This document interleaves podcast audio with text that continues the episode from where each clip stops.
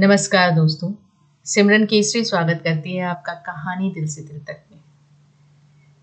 मेरी हर खुशी, हर एहसास तेरी है। आँखों में छुपी ये आस तेरी है। दो पल भी न रह सके तेरे बिन। धड़कनों में धड़कती हर आवाज़ तेरी है। एक पति पत्नी के लिए ये बातें कितनी अहमियत रखती हैं। लेकिन सोचिए, जो पति आपसे बेइंतहा मोहब्बत करता है अगर वही आपसे नफरत करने लगे तो क्या होगा? दोस्तों, मेरी जो कहानी है, उसमें भी पति अपनी पत्नी से इतना ज़्यादा मोहब्बत करता है कि कोई उसे और देखे नहीं तो उसे खिला पिला कर मोटा कर देता है। और फिर जिस बीवी से उसे बेइंतहा मोहब्बत होती है, उसी से ही नफरत करने लगता है। उसे उसके साथ चलने में शर्मिंदगी महसूस होती है और किसी दूसरी की तलाश में लग जाता है। आज की मेरी कहानी का शीर्षक है चट्टान, और इसकी लेखिका है इसमत।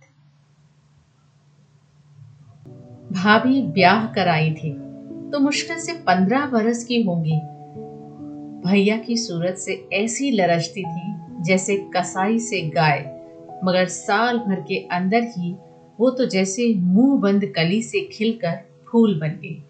जिस्म भर गया, बाल घनेरे हो गए आँखों में हिरनों जैसी वहशत दूर होकर गुरूर और शरारत भर गई। भाभी जरा आज़ाद किस्म के खानदान से थी, कॉन्वेंट में तालीम पाई थी। पिछले साल उसकी बड़ी बहन एक ईसाई के साथ भाग गई थी, इसीलिए उसके माँ बाप ने डर के मारे जल्दी से उसे कॉन्वेंट से उठाया और चटपट शादी कर दी। भाभी आज़ाद फिजा में पली थी हिरनियों की तरह कुलाचे भरने की आदि थी, मगर ससुराल और मायका दोनों तरफ़ से उस पर कड़ी निगरानी थी। और भैया की भी यही कोशिश थी कि अगर जल्दी से उसे पक्की गृहस्थिन न बना दिया गया तो वो भी अपनी बड़ी बहन की तरह कोई गुल खिलाएगी। हालाँकि वो शादीशुदा थी, लिहाजा वो उसे गृहस्थिन बनाने पर जुट गए। चार पाँच साल के अंदर भाभी को घिस घिस के वाकई सपने गृहस्थिन बना दिया। वो तीन बच्चों की माँ बनकर भत्ती और ठस हो गई। अम्मा उसे खूब मुर्गी का शोरबा, गोंद और सठोरे खिलाती। भैया टॉनिक पिलाते और हर बच्चे के बाद वो दस पंद्रह पौंड बढ़ जाती। आहिस्ता आहिस्ता उसने बनना संवरना छोड़ ही दिया था। भैया को लिपस्टिक से नफरत थी। आँखों में मनो काजल और मस्कारा देखकर वो चिढ़ जाते। भैया को बस गुलाबी रंग पसंद था या सुर्ख, भाभी ज़्यादातर गुलाबी या सुर्ख ही कपड़े पहना करती थी। गुलाबी साड़ी पर सुर्ख ब्लाउज या कभी गुलाबी के साथ हल्का गहरा गुलाबी। शादी के वक्त उसके बाल कटे हुए थे, मगर दुल्हन बनाते वक्त ऐसे तेल चुपड़ कर बांधे थे, पता नहीं चलता था कि पर कटी मेम है। अब उसके बाल तो बढ़ गए थे, लेकिन पै दर पे बच्चे होने की वजह से वो जरा गंजी सी हो गई थी। वैसे भी वो बाल कस कर मैली धज्जी ही बाँध लिया करती थी।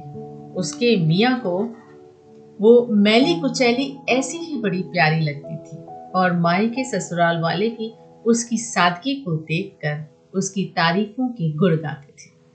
भाभी थी भी बड़ी प्यारी सी, सजल नक्शा मक्खन जैसी रंगा। सुडौल हाथ पाओ मगर उसने इस बुरी तरह अपने आप को ढीला छोड़ दिया था कि खमीरे आटे की तरह बह गई थी। भैया उससे नौ बरस बड़े थे, मगर उसके सामने लौंडे से लगते थे। वैसे ही सुडौल कसरती बदन वाले रोज वर्जिश करते, बड़ी एहतियात से खाना खाते, बड़े हिसाब से सिगरेट पीते, यूँ ही कभी विस्की बियर चख लेते। उनके चेहरे पर अब भी लड़कपन था। थे भी तीस, इकतीस बरस के, मगर चौबीस, पच्चीस बरस के ही लगते थे। उफ, भैया को जीन्स और स्कर्ट से कैसी नफरत थी। उन्हें ये नए फ़ैशन की बे आस्तीनों की बदन पर चिपकी हुई कमीज से भी बड़ी खिन आती थी। तंग मोरी की शलवारों से तो वो ऐसे जलते थे कि, तौबा, खैर। भाभी बेचारी तो शलवार कमीज के काबिल रह ही नहीं गई थी। वो तो बस ज़्यादातर ब्लाउज और पेटीकोट पर ड्रेसिंग गाउन चढ़ाए घूमा करती। कोई जान पहचान वाला आ जाता तो भी बेतकल्लुफी से वही अपना नेशनल ड्रेस पहने रहती। कोई पुरतकल्लुफ मेहमान आता तो अमूमन वो अंदर ही बच्चों से सिर मारा करती। जो कभी बाहर आना पड़ता तो एक मटियाली सी साड़ी लपेट लेती। वो गृहस्थिन थी, बहू थी और चहेती थी। उसे रंडियों की तरह बन संवर कर किसी को लुभाने की क्या ज़रूरत थी?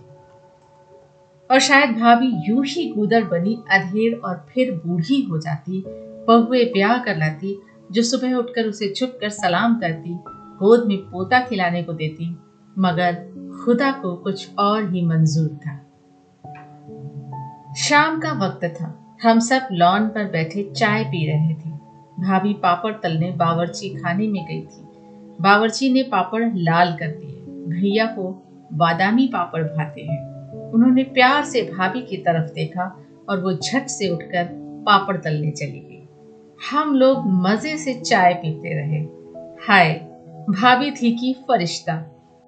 मैं तो कॉलेज से आकर बावर्ची खाने में जाने पर किसी तरह मजबूर ही नहीं की जा सकती थी और ना ही मेरा शाम का तकल्लुफ लिबास बावर्ची खाने के लिए उपयुक्त था। इसके अलावा मुझे पापड़ तलना ही कब आते थे।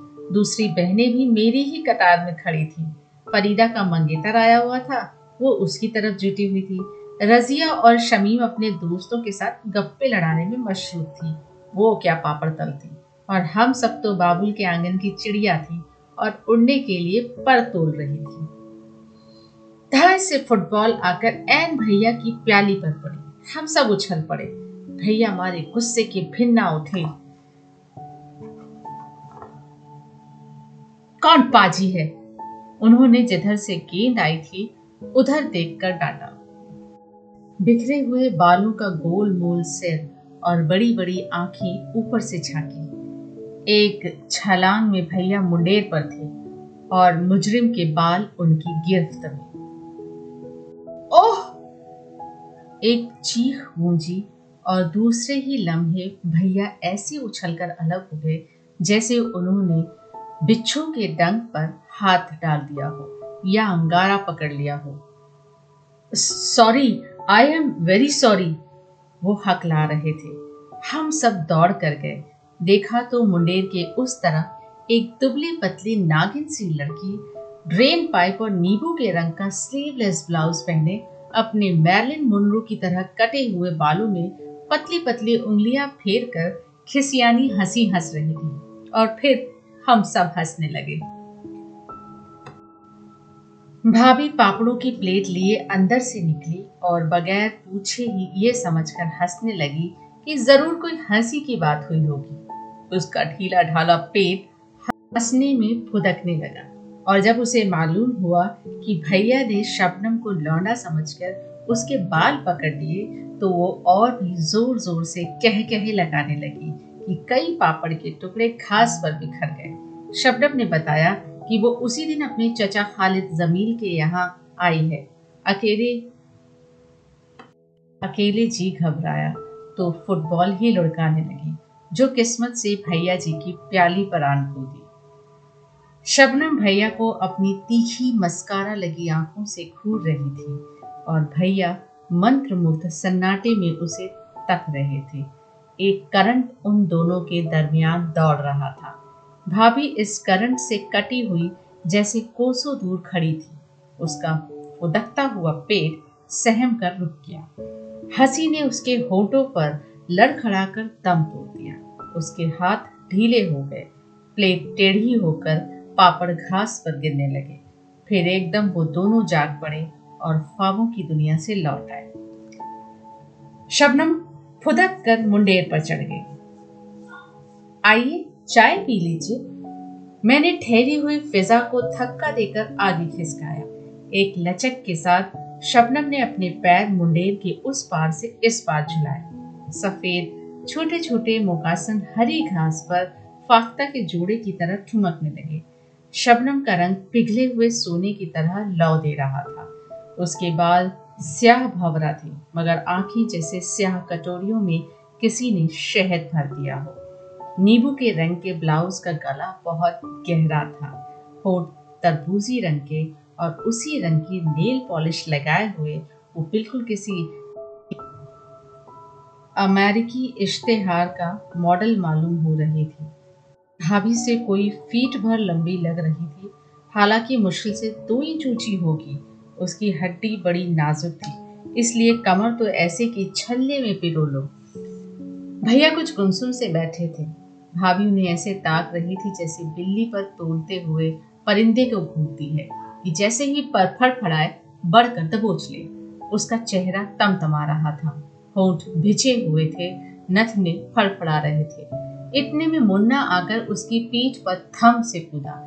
वो हमेशा उसकी पीठ पर ऐसे कूदा करता था जैसे वो कोई गुदगुदा सा तकिया भाभी हमेशा ही हंस दिया करती थी, मगर आज उसने चटा पटा तो चार चांटे चढ़ दिए। शबनम परेशान हो गई। अरे अरे, रुकिए ना। उसने भैया का हाथ छूकर कहा, बड़ी गुस्सावार है आपकी मम्मी?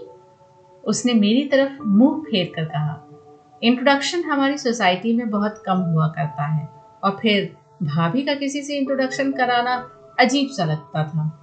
वो तो सूरत से ही घर की बहू लगती थी। शबनम की बात पर हम सब कह कहा मारकर हंस पड़े। भाभी मुन्ने का हाथ पकड़कर घसीटती हुई अंदर चल दी। अरे, ये तो हमारी भाभी है। भाभी? ओह, मैं समझी। अरे, भाभी की उम्र तेईस साल है। मगर डोंट बी सिली। शबनम हँसी। भैया भी उठकर चल दिए। नहीं, भाभी ने मार्टिनर से पंद्रह साल की उम्र में सीनियर कैंब्रिज किया था। तुम्हारा मतलब है कि ये मुझसे तीन साल छोटी है? मैं छब्बीस साल की हूँ। तब तो कतई छोटी है। उफ, मैं समझी वो तुम्हारी अम्मी है। दरअसल मेरी आँखें जरा कमज़ोर हैं। मुझे एनेक्स से नफरत है। बुरा लगा होगा उन्हें। भाभी को कुछ बुरा नहीं लगता। भैया अपनी बीवी पर जान देते हैं। सफिया ने बतौर उन्हें वकील की तरह कहा। हाँ बेचारे की बचपन में शादी कर दी गई होगी। जी नहीं, पच्चीस, छब्बीस साल के थे।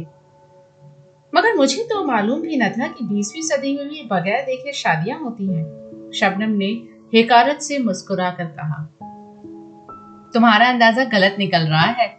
भैया ने भाभी को देखकर बेहद पसंद कर लिया था। तब शादी हुई थी, मगर जब वो कमल के फूल जैसी नाजुक और हसीन थी। फिर किया हो गया शादी के बाद? होता क्या? भाभी अपने घर की मलिका है, बच्चों की मलिका है, कोई फ़िल्म एक्ट्रेस तो है नहीं, दूसरे भैया को सूखी मारी लड़कियों से घिन आती है।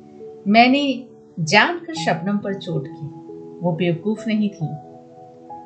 मैं चाहे मुझसे कोई प्यार करे या ना करे, मैं तो किसी को खुश करने के लिए हाथी का बच्चा कभी ना बनू। ओह, माफ़ करना, तुम्हारी भाभी कभी बहुत खूबसूरत होंगी, मगर अब तो आपका दृष्टिकोण भैया से बिल्कुल अलग है। मैंने बात टाल दी, और जब वो बल खाती सीधी सुडौल टांगों को आगे पीछे झुलाती नन्हे नन्हे कदम रखती मुंडेर की तरफ़ जा रही थी, भैया बरामदे में खड़े थे। उनका चेहरा सफ़ेद पड़ गया था और बार बार अपनी गुद्दी सहला रहे थे, जैसे किसी ने वहाँ जलती जलती आग रख दी हो। चिड़िया की तरफ़ फुदक कर वो मुंडेर पलांग गई। पल भर को पलट कर उसने अपनी शर्वती आँखों से भैया को तोला और छलावे की तरह कोठी में गायब हो गई। भाभी लॉन पर झुकी हुई प्यालियाँ समेट रही थी, मगर उसने एक नज़र न आने वाला तार देख लिया। जो भैया और शबनम की निगाहों के दरमियान दौड़ रहा था। एक दिन मैंने खिड़की में से देखा, शबनम फूला हुआ लाल स्कर्ट और सफ़ेद गले का ब्लाउज पहने पप्पू के साथ सांबा नाच रही थी। उसका नन्हा सा पकनीस कुत्ता टांगों में उलझ रहा था। वो ऊँचे ऊँचे कह कहे लगा रही थी। उसकी सुडोल सावली टांगे हरी हरी घास पर थिरक रही थी। स्याह रेशमी बाल हवा में छलक रहे थे। पाँच साल का पप्पू बंदर की तरह फुदक रहा था, मगर वो नशीली नागिन की तरह लहरा रही थी। उसने नाचते नाचते नाक पर अंगूठा रखकर मुझे चिढ़ाया। मैंने जवाब में खूसा दिखा दिया, मगर फ़ौरन ही मुझे उसकी निगाहों का पीछा करके मालूम हुआ ये इशारा मेरी तरफ़ नहीं कर रही थी। भैया बरामदे में अहमकों की तरह खड़े गुद्दी सहला रहे थे। और वो उन्हें मुँह चढ़ाकर जला रही थी। उसकी कमर में बल पड़ रहे थे, होंठ एक दूसरे से जुदा लरज रहे थे। भैया की आँखें चमक रही थी और वो खड़े दांत निकाल रहे थे। मेरा दिल थक से रह गया। भाभी गोदाम में अनाज तुलवाकर बावर्ची को दे रही थी। शबनम की बच्ची। मैंने दिल में सोचा, मगर गुस्सा मुझे भैया पर भी आया। उन्हें दांत निकालने की क्या ज़रूरत थी उन्हें तो शबनम जैसी लड़कियों से नफरत थी, उन्हें तो अंग्रेज़ी नाचों से घिन आती थी, फिर वो क्यों खड़े उसे तक रहे थे? और ऐसी क्या बेसुदी थी उनका जिस्म संबा की ताल पर लरज रहा था और उन्हें एक खबर ही न थी। इतने में नौकर चाय की ट्रे लेकर लॉन पर आ गया। भैया ने हम सबको आवाज़ दी और नौकर से कहा, भाभी को भेज दो। रस्मी तौर पर शबनम को बुलावा देना पड़ा। मेरा तो जी चाह रहा था कि कतई उसकी तरफ़ से मुँह फेर कर बैठ जाऊँ। मगर जब वो मुन्ने को अपनी गोद में उठाए, मुंडेर फलांग कर आई तो न जाने क्यों मुझे वो बहुत मासूम लगी। मुन्ना उसका स्कार्फ लगामों की तरह थामे हुए था और वो घोड़े की चाल उछलती हुई लॉन पर दौड़ रही थी। भैया ने मुन्ने को उसकी पीठ से उतारना चाहा, मगर वो और चिमट गया। अभी और घोड़ा चले आंटी नहीं बाबा, आंटी में अब दम नहीं। शबनम चिल्लाई। बड़ी मुश्किल से मुन्ने को भैया ने उतारा। मुँह पर एक चांटा लगाया। एकदम तड़प कर शबनम ने उसे गोद में उठा लिया और भैया के हाथ पर ज़ोर से थप्पड़ लगाया। शर्म नहीं आती? इतने बड़े ऊँट के ऊँट जरा से बच्चे पर हाथ उठाते हैं। भाभी को आता देखकर उसने मुन्ने को उनकी गोद में दे दिया। उसका चाटा खाकर भैया मुस्कुरा रहे थे। देखिए तो कितनी ज़ोर से थप्पड़ मारा है। मेरे बच्चे को कोई माता तो हाथ तोड़कर रख देती। उसने शरबत की कटोरियों में जहर घोल कर भैया को देखा और फिर हंस भी रहे हैं, बेहया। हम्म दम भी है जो हाथ तोड़ोगी, भैया ने उसकी कलाई मरोड़ी। वो बल खाकर इतनी ज़ोर से चीखी कि भैया ने लरज कर उसे छोड़ दिया और वो हँसते हँसते ज़मीन पर लौट गई। चाय के दरमियान भी शबनम की शरारतें चलती रही। वो बिल्कुल कमसिन छोकरियों की तरह चुहले कर रही थी। भाभी गुमसुम बैठी थी। आप समझे होंगे, शबनम के वजूद से डरकर उन्होंने कुछ अपनी तरफ़ तवज्जो देनी शुरू कर दी होगी। तो जी कतई नहीं, वो तो पहले से भी ज़्यादा मैली रहने लगी, पहले से भी ज़्यादा खाती। हम सब तो हंस ज़्यादा रहे थे, मगर वो सिर झुकाए, निहायत ही तन्मयता से केक उड़ाने में मशरूफ थी।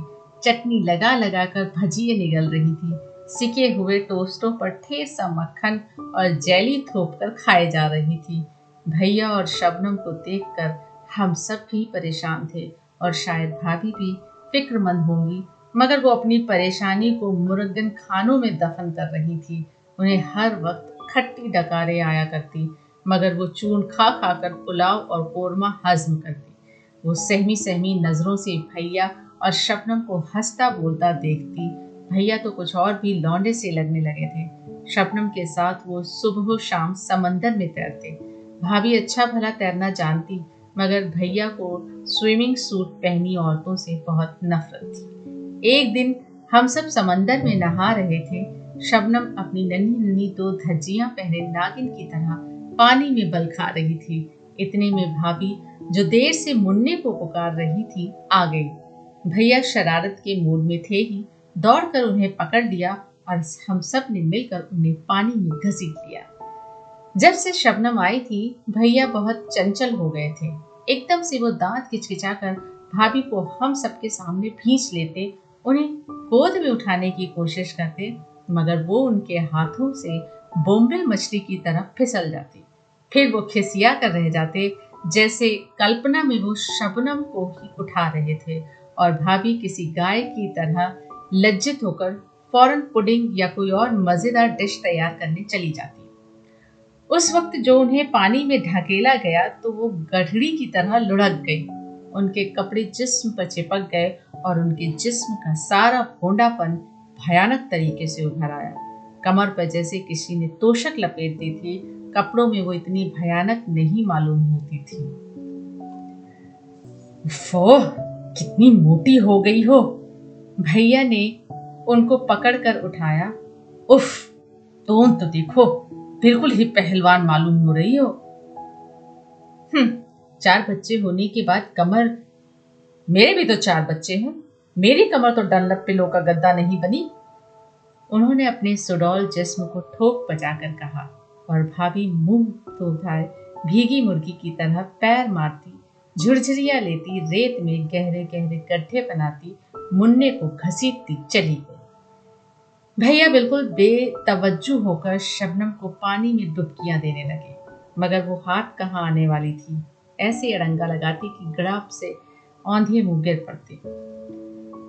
जब नहा कर आए तो भाभी सिर झुकाए खुबानियों के मुरब्बे पर क्रीम की तह जमा रही थी। उनके होंठ सफ़ेद हो रहे थे और आँखें सुर्ख थी। लंच पर भाभी बेइंतहा गमगीन थी। लिहाजा बड़ी तेज़ी से खुबानियों का मुरब्बा और क्रीम खाने पर जुटी हुई थी। शबनम ने डिश की तरफ़ देखकर ऐसी फुरेरी ली जैसे खुबानियाँ ना हो, सांप बिच्छू हो। जहर है, जहर! उसने नफासत से ककड़ी का टुकड़ा कोतरते हुए कहा और भैया भाभी को घूरने लगे, मगर वो शपाशप मुरब्बा उड़ाती रही। हद है, उन्होंने गुस्सा होकर कहा। भाभी ने कोई ध्यान न दिया और करीब करीब पूरी डिश पेट में उड़े। उन्हें मुरब्बा खाते देखकर ऐसा मालूम होता था, जैसे वो ईर्ष्या के तूफ़ान को रोकने के लिए बाँध बाँध रही हो। ये क्रीम चर्बी की चट्टानों की सूरत में उनके जिस्म के किले को अपराजय बना देगी। फिर शायद दिल में यो टीसे न उठेंगी। भैया जी और शबनम की मुस्कुराती हुई आँखों के टकराव से भड़कने वाले शोले इन पथरीली दीवारों को ना पिघला सकेंगे। अरे खुदा के लिए बस करो। डॉक्टर भी मना कर चुका है। ऐसा भी क्या चटोरापन? भैया ने आखिर कह ही दिया। मोम की दीवार की तरह भाभी पिघल गई। भैया का नश्तर चर्बी की तहों को चीरता हुआ ठीक दिल में उतर गया। मोटे मोटे आँसू भाभी के फूले हुए गालों पर फिसलने लगे। सुबकियों ने जिस्म के ढेर में जलजला पैदा कर दिया। दुबली पत्ती नाजुक लड़कियाँ किस लतीफ और सुहाने अंदाज में रोती हैं, मगर भाभी को रोता देखकर बजाय दुख के हँसी आती थी, जैसे कोई रुई के भीगे हुए ढेर को डंडों से पीट रहा हो। वो नाक पोछती हुई उठने लगी, मगर हम लोगों ने रोक लिया और भैया को डांटा। खुशामद करके वापस उन्हें बिठा दिया बेचारी नाक सुड़काती बैठ गई, मगर जब उन्होंने कॉफ़ी में तीन चम्मचे शक्कर डालकर क्रीम की तरफ़ हाथ बढ़ाया तो वो एकदम ठिठक गई। सहमी हुई नज़रों से शबनम और भैया की तरफ़ देखा। शबनम बमुश्किल अपनी हँसी रोके हुए थी। भैया मारे गुस्से के रुआसे से हो रहे थे। वो एकदम भिन्ना कर उठे और जाकर बरामदे में बैठ गए। उसके बाद हालात और बिगड़े। भाभी ने खुल्लम खुल्ला ऐलान जंग कर दिया। किसी जमाने में भाभी का पठाई खून बहुत गर्म था। जरा सी बात पर हाथापाई पर उतर आती थी और प्राय भैया से गुस्सा होकर बजाय मुँह फुलाने के, वो खूंखार बिल्ली की तरह उन पर टूट पड़ती। उनका मुँह खसोट डालती। दांतों से गिरेवान की धज्जियाँ उड़ा देती। फिर भैया उन्हें अपनी ही बाहों में जकड़कर बेबस कर देते और वो उनके सीने से लगकर प्यासी, डरी हुई चिड़िया की तरह फूट फूट कर रोने लगती। फिर मिलाप हो जाता और झेपी खिसियानी वो भैया के मुँह पर लगे हुए खरोचों पर प्यार से टिंचर लगा देती। उनके घेरेबान को रफू कर देती और मीठी मीठी आभारी आँखों से उन्हें ताकती रहती।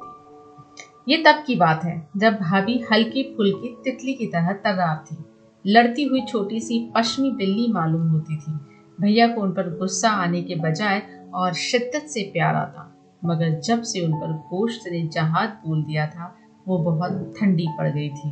उन्हें अव्वल तो गुस्सा ही ना आता, और अगर आता भी तो फ़ौरन इधर उधर काम में लगकर भूल जाती। उस दिन उन्होंने अपने भारी भरकम डील को भूलकर भैया पर हमला कर दिया। भैया सिर्फ़ उनके बोझ से धक्का खाकर दीवार से जा चिपके रुई के गट्ठर को यूँ लुढ़कते देखकर उन्हें सख्त घिन आई न गुस्सा हुए, न बिगड़े।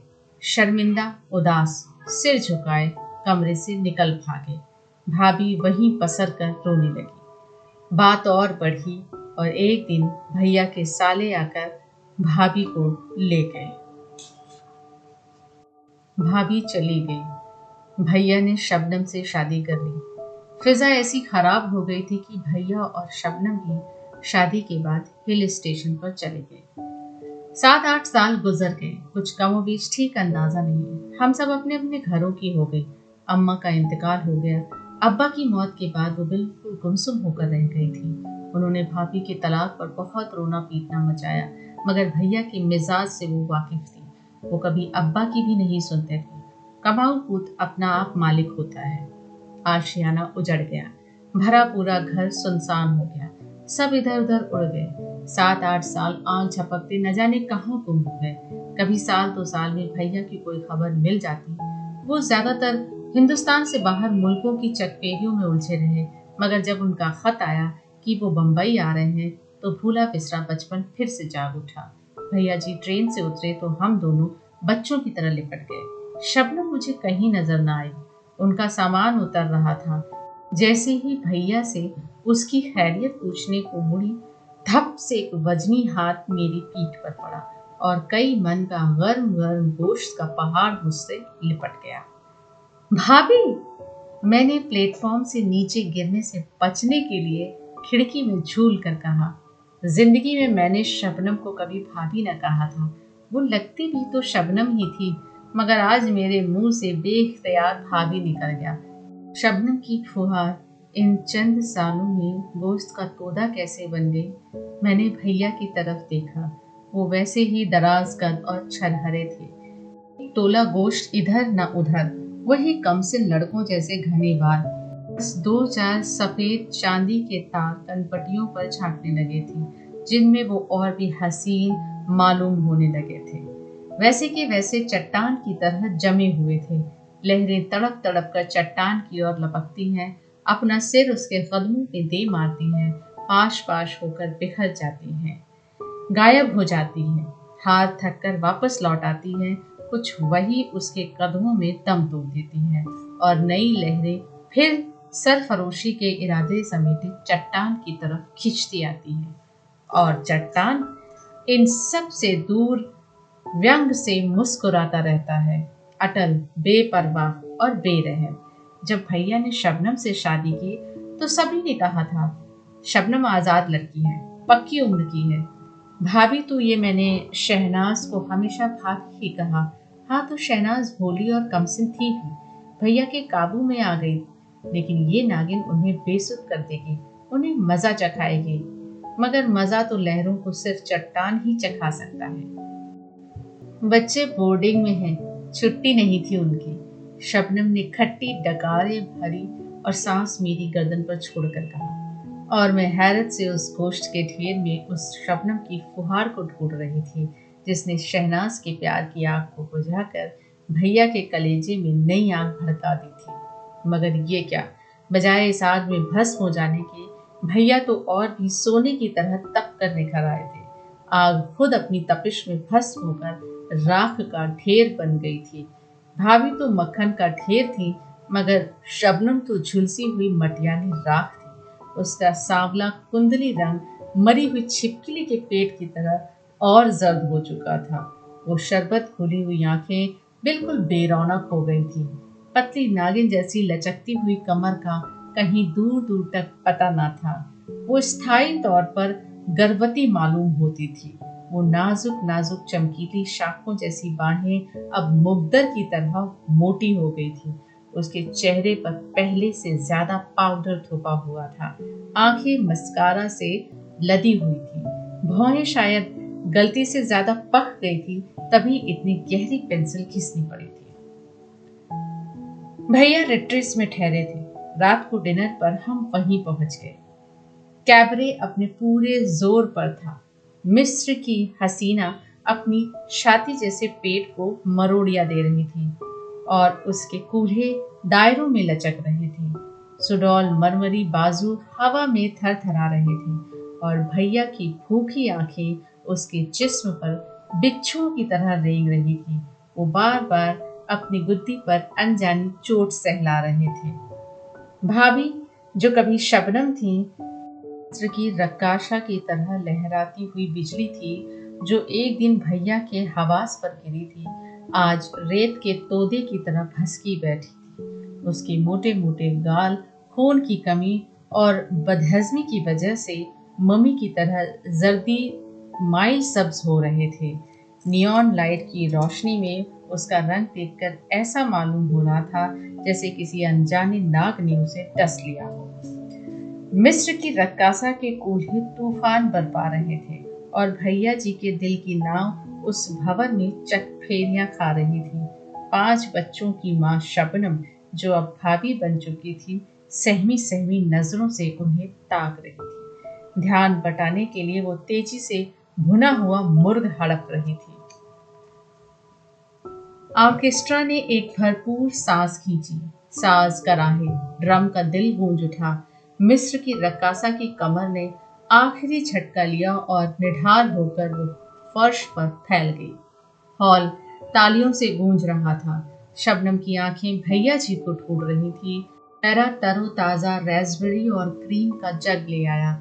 बेख्याली में शबनम ने प्याला रेसबेरियों से भर लिया। उसके हाथ लरच रहे थे। आँखें चोट खाई हुई हिरनियों की तरह परेशान चौकड़ियाँ भर रही थी। भीड़ भाड़ से दूर आधी रात बालकनी में भैया खड़े मिस्र की रकाशा का सिगरेट सुलगा रही थी। उनकी पुरशौक निगाहें उस नर्तकी की नशीली आँखों से उलझ रही थी। शबनम का रंग उड़ा हुआ था और वो एक बेखबर पहाड़ की तरह गुमसुम बैठी थी। शबनम को अपनी तरफ़ तकता देखकर भैया उस नर्तकी का बाजू थामे अपनी मेज की तरफ़ लौट आए और हमारा परिचय कराया मेरी बहन, उन्होंने मेरी तरफ़ इशारा किया। रकाशा ने लचक कर मेरी वजूद को मार लिया। मेरी बेगम, उन्होंने ड्रामाई अंदाज से, जैसे कोई मैदान जंग में खाया हुआ जख्म किसी को दिखा रहा हो, रकाशा दम बखुद रह गई, जैसे उसने उनकी रफीके हयात को नहीं खुद उनकी लाश को खून में गलता देख लिया। हो वो हैबत जदा होकर शबनम को घूरने लगी। फिर उसने अपने कलेजे की सारी ममता अपनी आँखों में समाकर भैया की तरफ़ देखा। उस एक नज़र में लाखों अफसाने पोसीदा थे। उफ, ये हिंदुस्तान, जहाँ जहालत से कैसी कैसी प्यारी हस्तियाँ रस्म रिवाज पर कुर्बान की जाती हैं। काबिल परस्तिश हैं वो लोग। और काबिल रहम भी जो ऐसी ऐसी सजाएँ भुगतते हैं। शबनम मेरी भाभी ने रक्काशा की निगाहों में ये सब कुछ पढ़ लिया। उसके हाथ लरचने लगे। परेशानी छुपाने के लिए उसने क्रीम का जग उठाकर रेसबेरियो में उड़ेल दिया और जुट गई। बेचारे भैया जी, हैंडसम और मजलूम, सूरज देवता की तरह हसीन और रोमांटिक, शहद भरी आँखों वाले भैया जी, चट्टान की तरह अटल एक अमर शहीद का रूप सजाए बैठे मुस्कुरा रहे थे। एक लहर चूर चूर उनके कदमों में पड़ी दम तोड़ रही थी और दूसरी नई नवेली, लचकती हुई लहर उनकी पथरीली बाहों में समाने के लिए बेचैन और बेकरार थी। दोस्तों, आपको ये कहानी कैसी लगी? प्लीज़ मुझे लाइक और कमेंट करके ज़रूर बताइएगा। अगली कहानी के साथ फिर मैं आपसे मिलूँगी। तब तक के लिए नमस्कार।